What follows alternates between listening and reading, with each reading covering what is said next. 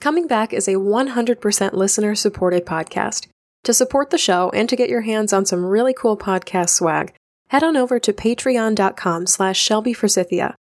Support the show for as little as $1 per month and change or cancel your support at any time. Your support keeps coming back ad free, which is really awesome. Thank you.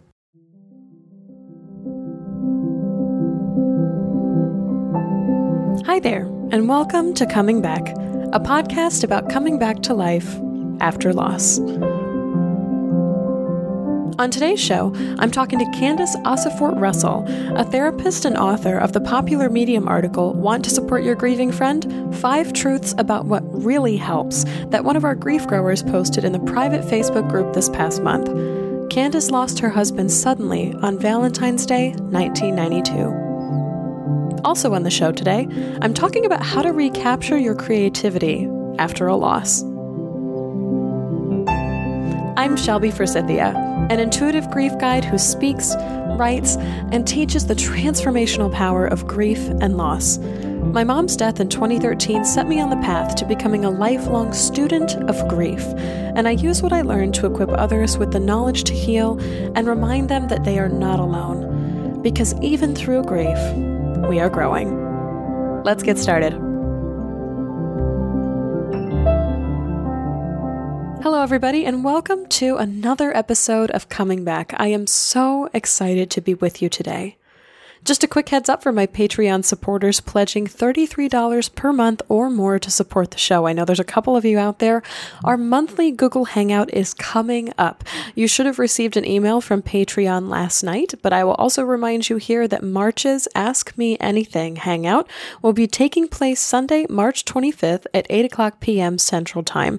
This is your exclusive opportunity to have some one on one time with me. You can ask for grief resources or advice advice on walking through loss with others. We can chat about houseplants or the Golden Girls or how to start your own podcast if you're going in that vein, just whatever's coming up for you. Listeners, please know that this event is limited to my Spirited Students category on Patreon. These are people who have pledged $33 per month or more to support this show. That's about, uh, let's see, six or seven dollars per episode, which is pretty rad. Uh, if you'd like to join us, you can pledge to support the show as soon as the same day of the event and still receive the link to join the Hangout. If you already pledge on Patreon, all you have to do is go to your profile there and bump up your pledge amount to at least $33 per month or more. This is just like just like getting an hour's worth of grief work with me for a really, really reduced rate. I am so excited to see all of you there. It's been so much fun. If you would like more information on this event on the Google Hangout, you can swing on over to my Facebook page where I've got my once a month Ask Me Anything live events scheduled through the end of April. You can also always email me at shelby at shelbyforsythia.com. Okay, so today I want to talk about how to recapture your creativity after a loss. Creativity is a really big deal for me, and one of the first podcast episodes I did, episode five, entitled The Six Grief Myths and Why They Suck, one of my most popular episodes, I told a story about how my voice was one of the most surprising things I lost in the midst of my grief. When my mom died, I stopped singing for over a year, I think, and I didn't really notice it. There was so much else going on that I didn't realize that I'd stopped singing and stopped writing and stopped speaking about things with passion and conviction. My voice was gone.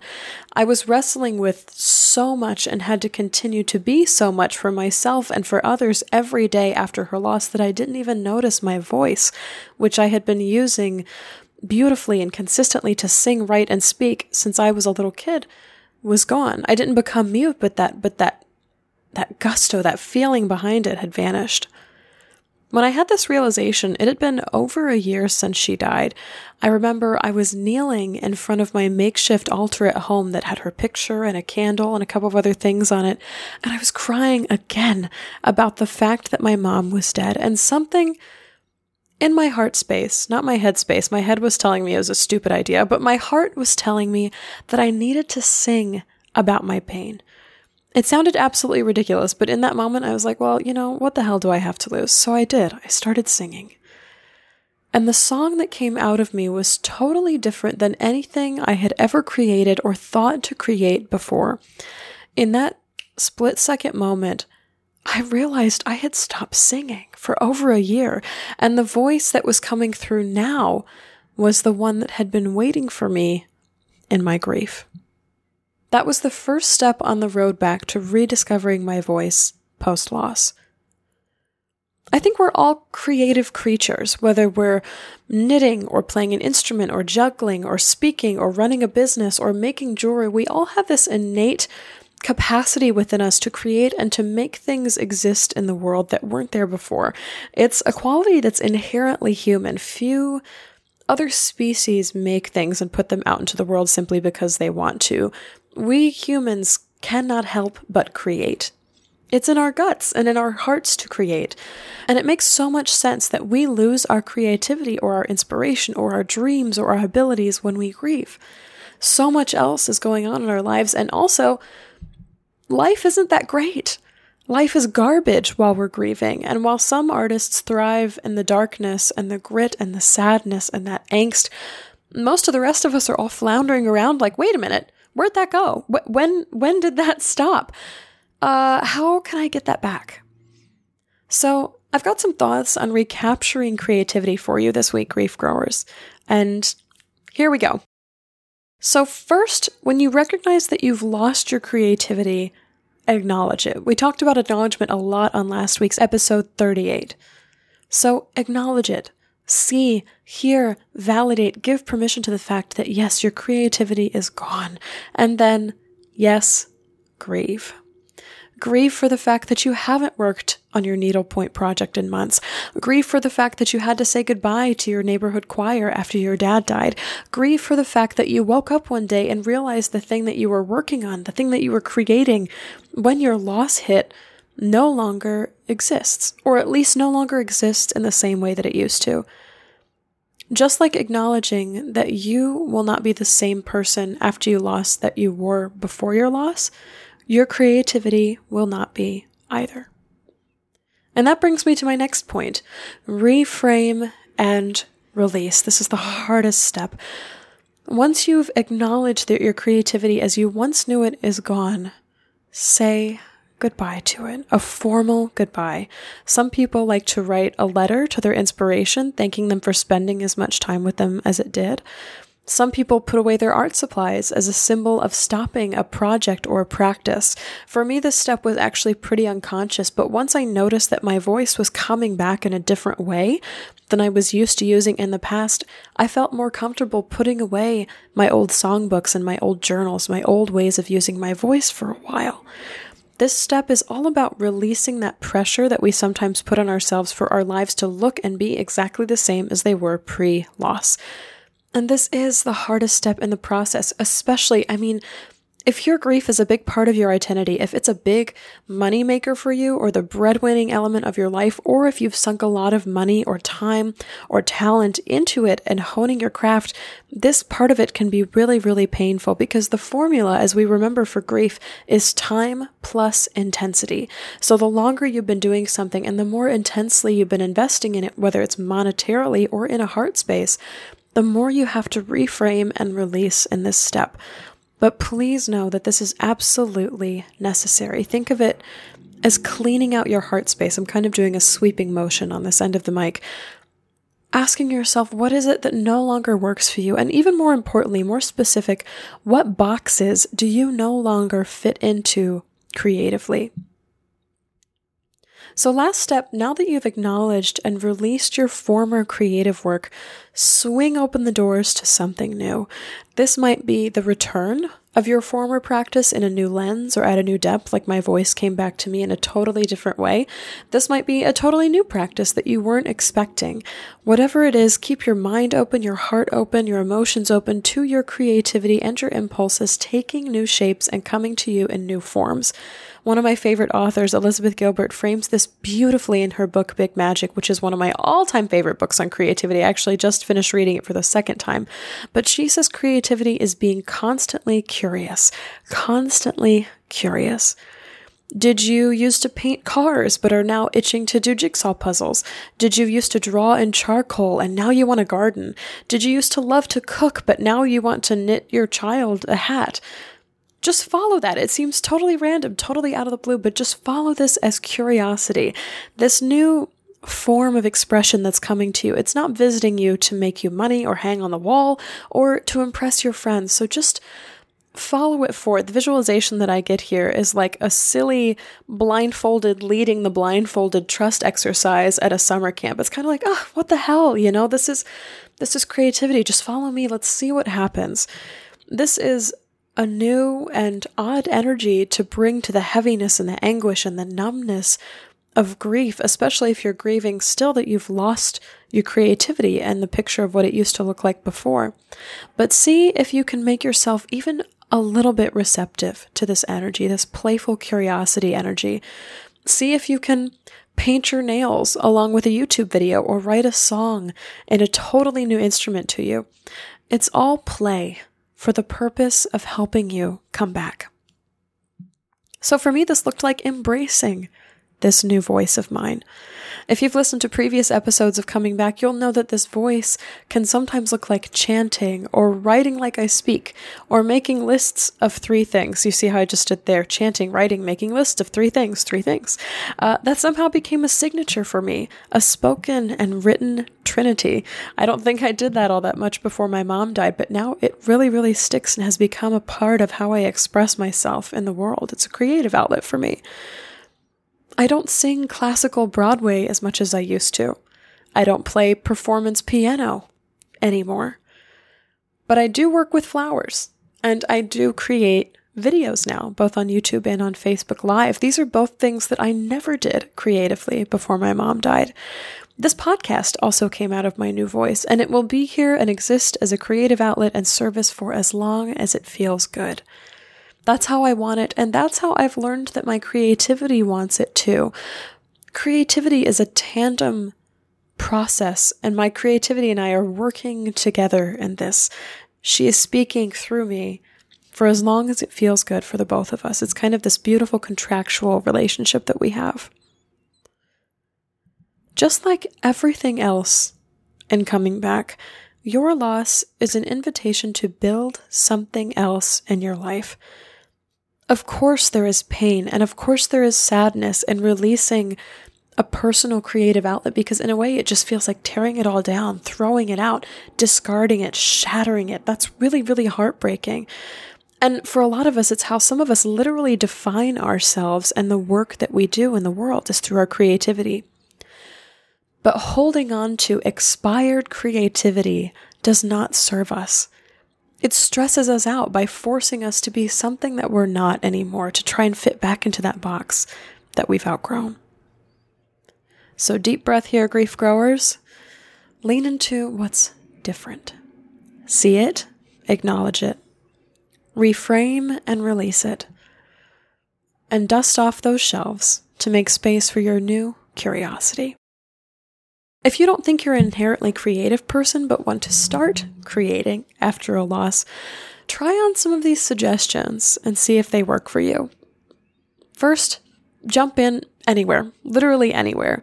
Start doodling on post its that you keep at your desk. Keep a journal, but make it a little bit less pressure than a full account of your life that people think of when they think of journal. So, something like picking one word per day or listing three things that you noticed that really stood out to you in that day.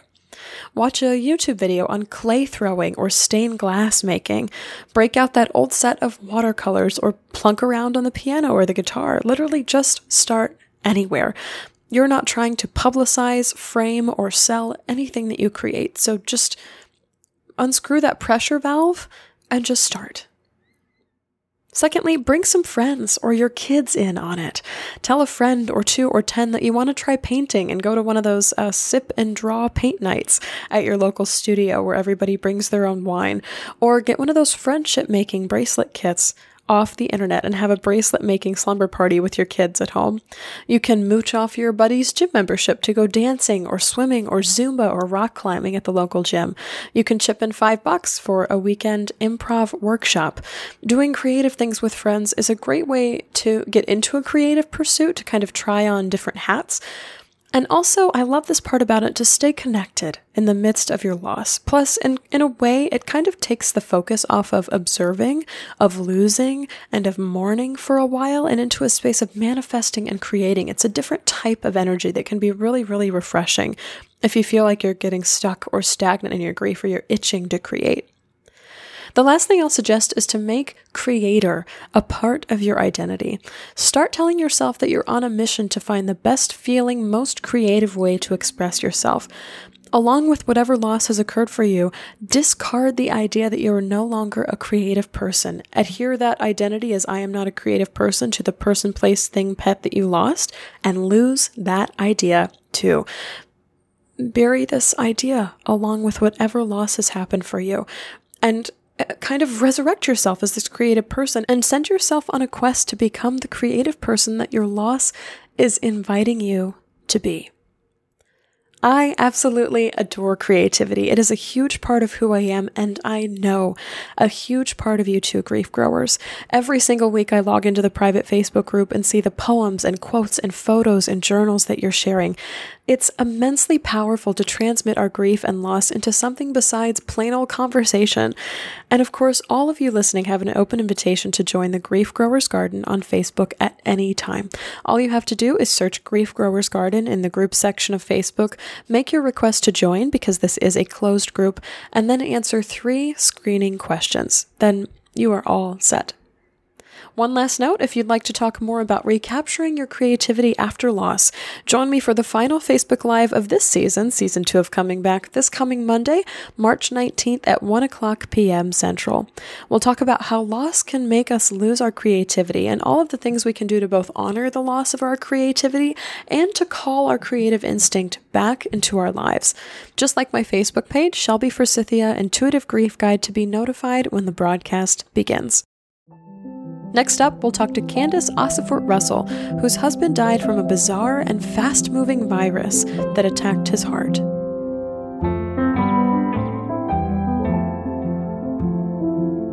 Candyce Ossefort Russell is a psychotherapist, grief advocate, writer, and therapist trainer who brings a unique blend of personal and professional experience to loss, trauma, and emotions of all kinds. Her journey to becoming a psychotherapist began when she was widowed at age 30 while still nursing her 11 month old son. By going all the way through the darkness of deep loss with the help of a kind and fearless therapist, she learned wisdom, compassion, and a fierce ability to be with the intense emotions, all of which brought her to her calling to help others on their own journeys through loss and trauma. Since then, Candyce has pursued studies in psychological, spiritual, and scientific perspectives of suffering and transformation for over 25 years. She is the founder of the Deep Center for Counseling and Psychotherapy Training, which is based in Austin, Texas, where she helps clients make their own way through grief and trauma. She writes about grief and other intense emotions to educate people in our death averse world, and she trains therapists nationally and internationally to understand how to be truly helpful when clients are going through the darkest of times. Just a heads up that due to a tech glitch on my end, my side of our conversation, this interview today, is a little bit harsh and fuzzy sounding, but I've done the best I can to smooth it out. So let's get to our interview. Well, Candyce, thank you so much for joining us on Coming Back this week. I'm so excited to have you here on the show because one of our grief growers in the private Facebook group shared your what I like to think of as viral Medium article entitled Want to Support Your Grieving Friend Five Truths About What Really Helps. And the instant I read your writing, I knew I had to have you on the show. So if you could please start us off with your lost story. My lost story is that when I was 30 years old and my son, my first and only child, was 11 months old, my husband, who is a healthy, fit 39 year old runner, uh, became suddenly ill a couple of days after cr- our baby's first Christmas. Um, and on New Year's Day, I had to take him to the emergency room because he had shallow breathing. and I had to drop him off at the emergency room while I ran home to call my mother, who lives in a town who's about that's about an hour from me. My mother came to watch my son while I went back to the hospital, and uh, it took them the whole day to figure out that this healthy, fit runner was having uh, heart problems. And a cardiologist came and told me if he didn't make it through the night, he wouldn't be surprised. And yeah. and so uh, I went from having a healthy husband to two days later being told he might not make it through the night.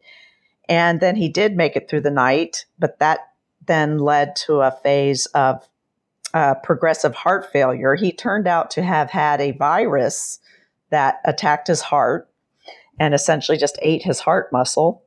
And so, a week after going into the hospital, he was put on a ventricular assist device, which was essentially an external artificial heart. Having done that, that permanently destroyed his actual heart, which meant he had to have a heart transplant. And so we were then waiting in the, while he was in the hospital in ICU for six weeks, waiting for him to get enough strength to undergo transplant surgery and to get a donor heart. And then the big story was that on Valentine's Day, the day that we had gotten engaged five years earlier, I was visiting Marty, my husband, at the hospital. And one of the nurses ran in and interrupted us during our visit. And I was kind of angry at first, but she burst out that we got a donor heart. So we got a healthy donor heart on Valentine's Day. Isn't that?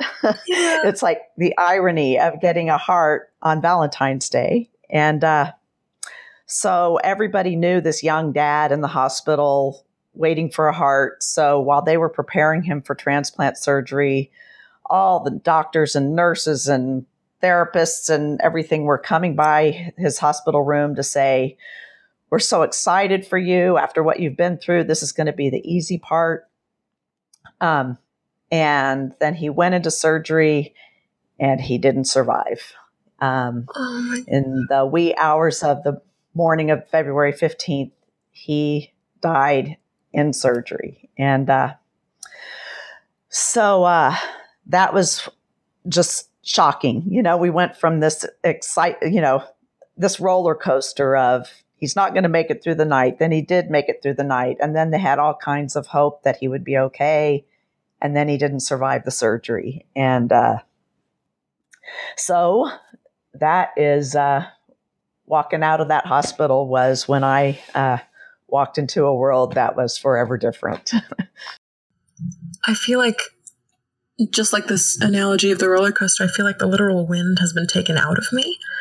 It's an I talk about grief so much as this instant plunge into darkness, and you can't. It's irreversible. Yes, and it is. What was going through your mind, if anything, walking out of this hospital, walking to this 11 month old baby who, I, I mean, I'm like, you've got dependents, you've got family, he's got family. All this came crashing down on you, I'm sure. I just remember when I, I remember the feeling when the surgeon came in and said he didn't make it. Um, I just remember that I was kind of like a shocking numbness. It was like terror and a shocking numbness all at once. Walking out of that hospital, I still remember it was it was winter and I live in Texas, so it's not intense winter. In fact, I remember there were these bright yellow and purple pansies planted outside the door, and it was a bright sunny day. And I just remember not understanding how the sun could be shining. Yeah. Yeah. I didn't understand. I didn't understand how there could be sun and how cars could be driving and uh, down the street and the fact that the whole world hadn't come to a complete stop was mystifying to me. it was very disorienting to walk to know my world had ended and walk out into a sunny, beautiful day where everybody else seemed normal. you just want to walk around and grab him by the collar and be like, "Don't you know? Don't you know?" Right, right. Oh my god. Had you and your husband talked about the possibility of this happening? Not specifically. Um, actually, I mean, I had quit a graduate program when I had my son to stay home with him. And my husband, Marty, his father had died when he was 18 years old. So I guess it was when I was pregnant, we decided that if I was going to stay home with the kid, that he should get more life insurance. And so, in that respect, we had talked in the abstract of if something ever happened to him, which is weird because what 30 year old person thinks ahead to buy life insurance in case something happens. but uh, so we did. foresight. I know. Um, but as far as in the hospital, I think that's one of the things that I learned from having lost Marty is that I, that's one of the things that, you know, there's always those little things that you look back on and feel guilty about no matter how much anybody tries to reassure you you shouldn't feel guilty. And one of those things is that I was holding it together to still take care of a nursing infant and then go visit Marty in the hospital and all that. I could not allow myself to comprehend or know that he might die once he survived that first night. I was certain he was going to live. And I think there might have been times that he was scared and worried he might die.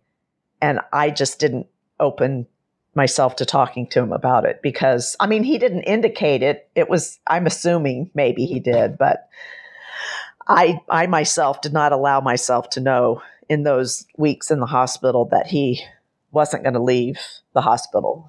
And uh, but since then, I had another friend die of cancer a couple of years later, and I walked right up to the edge with her, and we talked about everything because I learned the hard way that you don't ever want to have those kinds of regrets. Oh, I love that. Thank you. I'm curious yeah. what you did then for his remembrance, his service, his family. Were there special songs played? How did you honor him and his life? Part of what happened when he died was I felt like my my old self died too, and uh, my old self had been a very compliant, uh, sort of people pleasing kind of person. And I felt like Marty was the only person who really knew me as the real, authentic person that I was. And um, when he died, that whole compliant facade just shattered. and I didn't care about pleasing anybody else anymore. However, it took a few weeks for that to kick in. So immediately after he died, he, he was cremated and we had a memorial service and that memorial service, I did my best to honor him the way I could, but he wasn't that religious of a person. And his mother was very religious, and my parents were too. And so he was his mother's only child, also. Mm. So I feel like the original memorial service was more for her than for Marty. I tried my best to honor him within it, but this woman who had lost her husband and her only child I felt like needed to have the kind of service she needed to honor him. and then uh, I actually, my son was just a baby, and so he wasn't going to remember any of it. So I actually saved Marty's ashes for four years, three years, for three years. And when my son was four years old, I wrote a memorial service for Marty that included music and poetry and uh, memories and stuff that I that fit him, that fit me, and I got him a burial plot and I hosted a memorial service 3 years after his death that was really the right one that was for him and that my son who was then 4 could participate in. And uh, I, I wrote that whole service from beginning to end and it was very meaningful. So so we did two things this is something I've never heard of before, but it seems like there's a lot of permission in this to continue to hold on to things, to not have uh-huh. to move through so quickly, to, you know, get rid of the ashes so quickly, to only have, you know, the one and done memorial service. Um, I'm wondering if you right. can, can speak more to this idea of having permission to hold on until we're ready to let go, or maybe even this idea of letting go in pieces. Yes, um, that's definitely something that uh, that I'm very grateful to my family, and I also I went to therapy right after my husband died.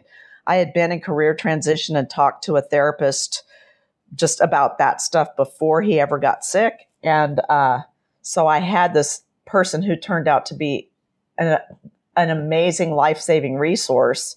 Who between my family and this therapist were just going with me through the process. So I had a lot of permission to listen to my intuitive process and and and there was nothing in me that felt like any of this advice about closure or getting over things or stupid phases of grief made any sense, you know? So um I really just trusted myself and the phases that I went through and and now I am a therapist and I study this stuff and I help people and I really see we there is no magic time frame for this stuff and grief takes its time and I don't mean time heals all wounds because it doesn't and it's not just a matter of the passing of time but it does take time to do your healing. I know I I felt pretty much in shock for about a year. I had certainly moments of feeling a lot of feelings, but I was pretty numb and uh, out of it for about a year. I mean, I was functional. I don't mean I wasn't functioning, but my emotional state was very, uh, very shock like for about a year. And then the second year, I started feeling so much, and the people around me wanted me to take antidepressants because I was feeling so much. And I was like, I am finally alive again. Don't you dare shut me down. And uh, that's right. And then I was angry for about a year. I was enraged with the universe for about a year. You know, it's just things take as long as they take. I was grateful I didn't have to leave the house we lived in together. I I took my time going through his belongings. And then a couple years after he died, I suddenly had to get out of the house. So I sold the house and moved and I just did everything on my own timetable with lots of support. And uh, I can't tell you how much it m- means to me that I had that support to take my time because I really kind of re knit my very being from the ground up in that process. Oh, I just got chills. What a great phrase. I re knit my being from the ground up. Oh, I love that. Because the other thing that I write about a lot too is that when we have a major loss like that, especially, I mean, especially a traumatic loss, like when you lost your mother at such a young age and me losing my husband in the middle of a life where it was out of the order of things, it, you not only lose the person, which is a huge piece of the grief, but part of what happens is it, it, it uh, shatters the way your identity and yourself is organized. There's a whole bunch of science behind this, and that that like it, the coming apart of how I thought the world was supposed to work, the coming apart of who I thought I was in the world. You know, all those things. That's that is another aspect to the loss that takes time to heal and we don't talk about that very much. It's it's about kind of like, well, you get used to the fact that this person is gone and you move on. And it's like, no, it's aspects of your whole identity that have come apart and have to be put back together. Yes, absolutely. And I'm leaning into right now the story that was at the top of this article, Want to Support Your Grieving Friend. Can you like retell the Sadie story for people who may not know this? Sure. So this was just a few months after my husband died. Um, I was talking to a friend who I'd been uh, Marty and I had been couple friends with Sadie and her husband, and uh, before Marty was sick, and in fact they gave us a baby shower when I was pregnant and everything. And after Marty died, I was talking to her, and she said. You know, I always heard about how sometimes when people are widowed, their friends kind of leave them behind and don't want to be around them anymore. And I always thought that was terrible. But you know what? Now I understand. And I was just like sort of taken aback and wondering what in the world. She, I was like, what? And she said, yeah, it's like, it's uncomfortable for me to be around you because it makes it me realize something like that could happen to me and I don't want to think about it. Maybe we should talk about something else.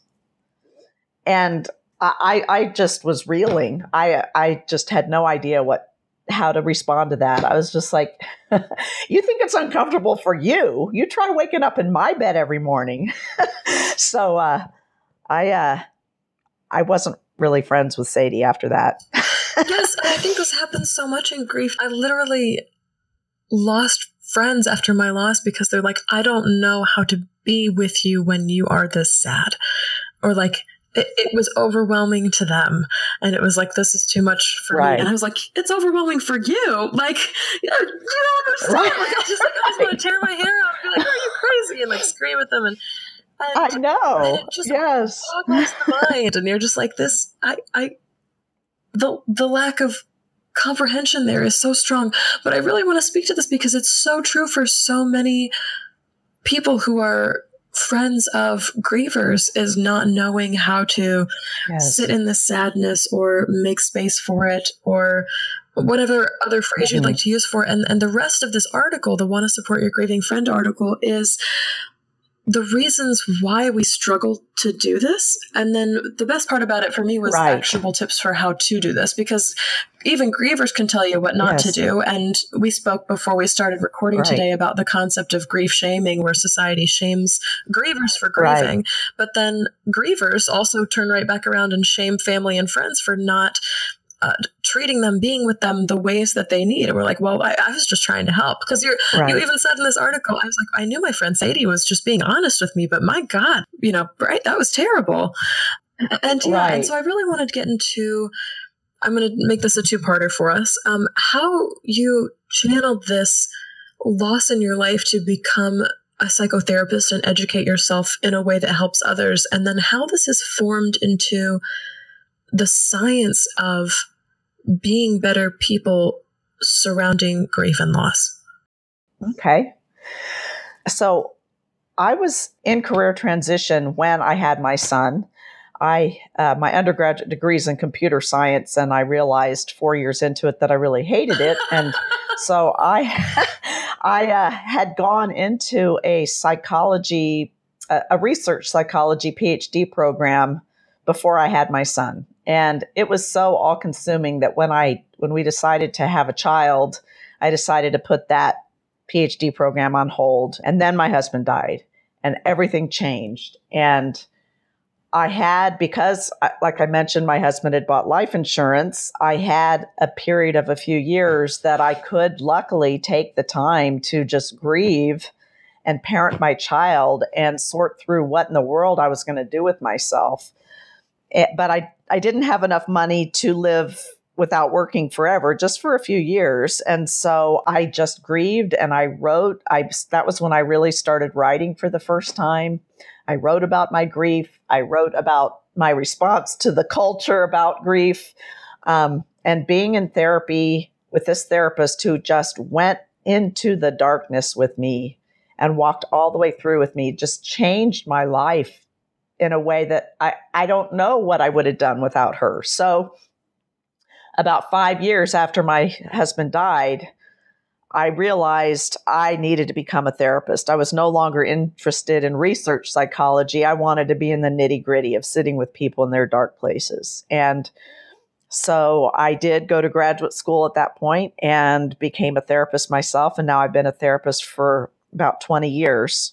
And uh, I wrote my master's thesis about grief, and it was really, it's just been a very, having gone through this loss and then coming through to helping people with grief has sort of led me to, it led me to this place where I can't tell the difference between work and art and passion and love because to read about the theories behind all this emotion and everything really helped me like kind of I guess I think I knew that my process was something to be honored. I knew that it had changed me in a way that made me a better person and a more capable person of sitting with people in hard times. But I wanted to have like the words that to validate that to the universe, to the world. So rather than just just my experience matters. I wanted to be able to articulate this to the world to have an impact on the way we see grief. And so my master's thesis was more from a sense of depth psychology, like Jungian perspectives and spiritual perspectives on this grief process. And then for the last 20 years, that has tied into the, an amazing burgeoning of emotion science and neuroscience that explains a lot of emotion theory. And so I have really been looking at emotion theory through the lens of grief to really see how the way our brains are wired and the ways our our need for attachment in the world explains why grief hurts so much and why it lasts so long and why people have such a hard time knowing what to say when they face someone who's in that kind of pain. So it's become this lifelong integrated journey for me to study all this stuff and then articulate it in words in order to both comfort grievers because it makes people who are grieving suddenly not feel crazy to know that this makes biological sense what they're feeling and it also helps people who want to help grievers understand what they're seeing in front of them and also understand why they're having such a painful reaction to their loved one's pain. And my other piece is that I train therapists because I just got lucky and I found a good therapist who was willing to go with me. But there's a lot of misinformation in the psychology world about grief too. And so many therapists just kind of face grieving people and try to force them into the five stages of grief. And the therapists really? themselves don't know how to help. Yes, it's insane. Like, there are a lot of Yes, yes. Wow. There are so many therapists. I mean, graduate schools teach that's all they teach about grief. And so I have this I have this passion of training therapists to be able to sit with people in the darkness and go down and through it rather than trying to rescue them from it. Uh, what a great, that's another lovely phrase go down and through instead of trying to rescue. Yes. That speaks to me so strongly because it is this are you going to diagnose me or you're, are you going to go on the journey with me? I'm kind of laughing at a lot of the science with grief because I'm sure you have like some favorite subjects or favorite topics or favorite facts that you like geek out on uh, yes. that you've learned so far. What are your favorite or like most surprising insights that you've gleaned from this emotional science research and grief? Let's see. For grievers, I mean, one of the things is this, the polyvagal theory of the nervous system which talks about how we are creatures essentially, right? We sense in the world with our bodies whether the, the world is safe or threatening. And when our and when our gut perceives threat, it sets off our nervous system either to go into hyper arousal, like, you know, uh, like uh, heart beating fast and, and uh, shortness of breath and uh, anxiety kind of symptoms, or if the threat is intense enough, it causes us to go into a collapse state, which is a state of kind of paralysis and numbness and even dissociation. And what Playing I find, dead, for lack of a better phrase, exactly, that's exactly what it is. And so, essentially, what I've sort of pulled apart is how when you lose a loved one, it causes your whole nervous system to perceive threat all around you because it up it, it upends so many things. Like like the person that you are turning used to turning towards you turn towards them and they're not there. And that lack is is perceived as dangerous. And all the roles that you depended on them for are gone. All these things. It's like so if you think about the the quote symptoms of grief that people feel after the, a loss that make them feel crazy, where they they don't feel like eating, they can't sleep, their heart pounds, they feel dizzy, they feel numb. All those all those uh, physiological symptoms that you feel feel after you lose a loved one. All of that makes sense because it's it's just your nervous system responding to threat. And so for people to realize that these symptoms that can be so intense that they've never felt before and they can last so long that it comes from that perception of threat in the environment that is caused by this person having gone missing that um that it just makes sense that that's what your body's feeling. So, the other piece of this nervous system thing is that we also can feel threatened by the threat. So, if we get scared of our feelings, it makes the feelings become detrimental to us and they can turn into depression and illness. But if we feel safe with the feelings we're having, they're just feelings and they will move us towards healing and take us in the direction of exactly what we need in order to heal from this huge wound that is loss. So our culture that shames grievers actually sets grievers up to feel bad about their feelings and be afraid of their feelings, which is the very thing that can cause the feelings to become illness inducing and uh, depression versus if we could encourage people to know that the f- intense emotions they're having are normal responses of their nervous system to this situation that they're in, then their feelings will just flow through them and lead them towards the very actions they need to take in order to heal. It's just this layered, layered. I can't be with you because you're sad. Oh, I should be afraid of my sadness. No one wants to be around me. Right. Oh, it'll pass in time. You shouldn't be this angry. Oh, I should be afraid of my anger. And so it's this. The threat becomes a threat, and so it's like this meta threat level threat. exactly. so many layers to this, and it's just I yes. love this that there's science behind it because not only is there validation of somebody sitting across from you saying this is normal, actually that happened to me too, and isn't it ridiculous how we respond to each other sometimes, but it's there's scientific proof of this is how our bodies are made to react to grief, and if we're afraid of ourselves, it only becomes stronger. Even their own emotional states can scare them because they're bigger than any they've ever had before, you know? So, yes to feel things at this depth is mind blowing. Yes. Yeah. And overwhelming and very scary. Um, can we kind of uh, flip the tables for a moment and talk about some interesting science facts for those either watching grievers, helping grievers, related to grievers, but maybe not on the first lines of a loss? Sure, sure. So the science that I've really seen that that really makes sense to me is about the attachment system we humans have social brains, meaning we are wired to attach to each other from the time we're born. We're wired to need to have the people we love close to us as, as much as possible. And so part of the attachment system is the caregiving system. This is a biological reflex that we all have wired into our brains. So what that caregiving reflex is, is when we see someone we care about who's in pain, our biological reflex is to protect them from pain.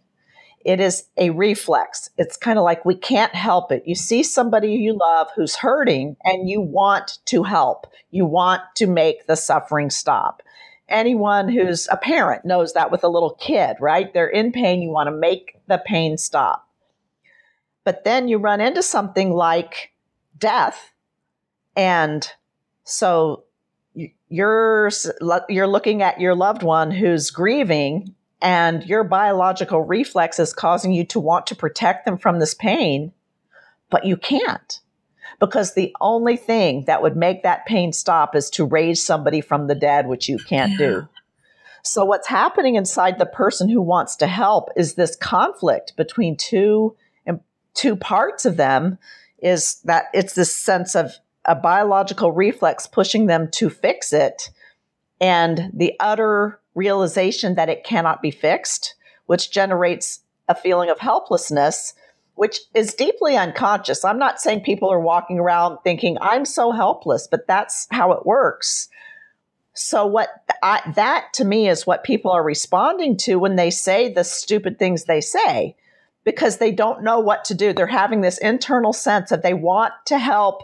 They feel helpless. So they just say things to try to fix it. Their impulse is to fix it, to say, why don't you get out more? You, you're, you're not getting out enough. Or, you know, you need to do your grief work. Going through your grief steps will help you get over this faster. You know, he's in a better place. Uh, time heals all wounds it's helpful for for grievers to know the science of people watching grievers too because our impulse is to to just look at them and be like well you aren't doing it right and then they're like well i'm just trying to help. And and it turns into both parties being more walled off to each other as opposed to more sympathetic. Because i was so angry at everybody else in my life for not Right. understanding. I'm like why can't you understand that this is Me so too. yeah and just me too yes and why can't you understand that this is so painful and all consuming and and they're like well my peer group was mostly like why don't you just drink because we're all 21 like what what what else do you do you know come to this Exactly. party you know focus on Exactly. your thesis go back to school Right. all this other all this other stuff or, or one day this will seem small and i'm like well that's not today and so i would i would discount people majorly Right. but i didn't understand what they were going through on their end was this literal internal unidentifiable anguish of watching me struggle but not being able to to fix to do anything about it Right. Um, and yeah that just having to sit and watch is hyper painful it requires a lot of kind of effort on the part of the person who wants to help to notice that's what they're feeling and then stop and simply say, I don't know how to help. I want to help. I care about you. I don't know how to help. To me, that's so much more helpful than jumping in to try to do something that's not helpful. And so for people to be aware that that's what's happening and that it's okay to respond with, you know, this death has humbled all of us and we are all in pain and we don't know what to do. Let's be in that together. You know, that brings us together in humanity. So I also found, and I, you know, for grievers out there, I did find that there were definitely people who did rise to the occasion, who were there for me. And going through a major trauma like that does kind of separate the wheat from the chaff, so to speak. I Mhm. lost friendships with people who couldn't show up, who I thought would have been my friends forever. And I gained new friendships and also deepened friendships with people I didn't realize had the depth to really show up. And so it rearranges a lot of stuff. It's another layer of loss that you go through. But over time, you end up knowing that the friends you have in your life are the hardcore people that you want to go through life with. Yeah. I heard you say hardcore, but I heard heartcore. Mm. And I kind of like that Ah, for you. as I well. like that. Yeah, I do too. Yeah. life with. Yeah, I'm going to take that. oh, yeah, please do. I love it. Mhm. I come, love coming up with new uh, phrases for grief. Yeah. Um, I, I'm Yeah. looking at some notes that I was taking in your story, and I want to touch on really quickly before we sign off for the day on the concept of memorializing anniversaries, death anniversaries. It sounds like Valentine's Day was a was and still is a hyper important day to you for you and your husband because that was the day that you were engaged. But then all of a sudden it became a nightmare of a day, and so. I'm, I'm curious Yes. as to what you did the first year out, the second year out, if things have changed over time, if you ignore it, if you do something on purpose because of it, Ah, if you hate Valentine's Day now. I'm just so curious about how not only uh, an anniversary, but how a holiday has has changed for you. Yes. Well, that's interesting. You asked that. You you might want to go on Medium and see the article I posted on Valentine's Oh. Day this year. It's called it's called uh, 12 Things I Learned About Love When My Husband Died on Valentine's Day. Well, definitely look and uh, I'm very much for doing things on anniversaries. It really, to me, ritual really helps to hold and honor the emotions that we have. And on the first Valentine's Day after Marty died, I bought. He used to buy me a dozen roses, a dozen roses on Valentine's Day. It was kind of cliche, but it was very special for us. So I went and bought a dozen roses for myself on Valentine's Day, and I I had a babysitter for the day, and I went and visited twelve places that were our favorite places to go, and I left a rose at each one of those places. Oh, I love that. And the second Valentine's Day, I was in that place of anger. I took his ashes and I went out to the graveyard. I didn't have a, he wasn't buried yet, but I went out and I, uh, I put roses on a grave uh, in the graveyard next to his ashes and I stomped them into the grass. I just stomped those roses into the grass. I was so mad. I was so mad at the universe. I, so I just like, I, I mean, I, I dug those roses into a red paste into the grass and, uh, I've tried to do something on Valentine's Day every year. But then I did remarry 11 years after my husband died. It, I found the right man. And when I remarried, I decided that I would reclaim Valentine's Day for him. And since Marty actually died on the wee hours of February 15th, I kind of own that as Marty's death anniversary so that I could have Valentine's Day with my live husband and uh, the 15th for my dead one. I was trying to do something. I think that's really important and important too that we give ourselves permission to change the script as time goes on because the rituals don't always feel appropriate every single year. Yes, sometimes you're in a rage space, sometimes right. you're in a gratitude space, sometimes you're in a kind of a mellow like a heart space. Yes, absolutely. I'm hearing you on that. Thank you so much for sharing your new and old rituals with us. Yes, thanks for asking. So, Candyce, before we sign off uh, today, I want to let people know where they can find you, what you're working on now, just how best to get in touch and read more about your story, because the way you write, the science behind this has been totally fascinating to me. Well, thank you so much. Yes, I have a free downloadable ebook about grief that basically uh, kind of busts five myths our culture perpetuates about grief if you go to my website, which is candycecounseling.com, C A N D Y C E, counseling.com, there's a, a bar at the top of the website where you can download that grief ebook. I'm also working, I'm hard at work on a book that puts all this science of grief into words for people. And I'm very excited about it. And it's, it's a, it's a lot of work and it I want it to be out there now, but it takes time. So I am also um, publishing articles on medium.com. My medium.com address is at COR therapist, Candyce Ossefort Russell's therapist. And I have uh, a bunch of articles out there that are about grief and emotion. I'm about to publish one about loneliness. That's going to come out this coming week. So the grief ebook on my website and the medium.com articles will give you lots of good information. That's perfect. Candyce, thank you so much for coming on, coming back today, and sharing not only your lost story with us, but this new information and new vocabulary for information maybe we already knew on coping with grief and loss for ourselves and when we're walking with others on this path. Well, you're welcome. Thank you so much for having me. I'm really honored to be here. So that's all for this episode of Coming Back. Thank you 1,000 times over to Candyce Ossefort Russell, who said yes so fast to coming on the show after I read her powerful article that another grief grower posted online in the group. Candyce came back by leaning on and falling into a wise and compassionate therapist, and by studying the biology of grief and grieving. You can find a link to Candyce's work where you can find her free ebook called Your Grief is Your Own in the show notes. Join me for the last Facebook Live of Season 2 of Coming Back Monday, March 19th at 1 o'clock Central Time, where we'll talk about recapturing your creativity after a loss. Thank you to all of you out there who are continuing to support the show on Patreon and donating to support the show through my website, shelbyforsythia.com. If this show has changed how you see grief, head on over to shelbyforsythia.com slash donate to check out the myriad of ways you can support this podcast. If you liked what you heard this week, you can also support the show by telling a friend about coming back, because you never know what someone you love is going through. Thank you to Mr. Eddie Goldstein, who composed our theme music. You can find me on Facebook at Shelby Forsythia Intuitive Grief Guide, Instagram at Grief Guide Shelby Forsythia, or simply shelbyforsythia.com.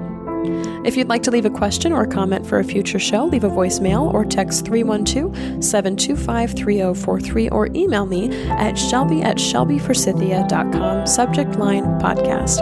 As always, my dear grief growers, it was beautiful sharing this space and time with you. I see you, I am proud of you and the work that you're doing in the world.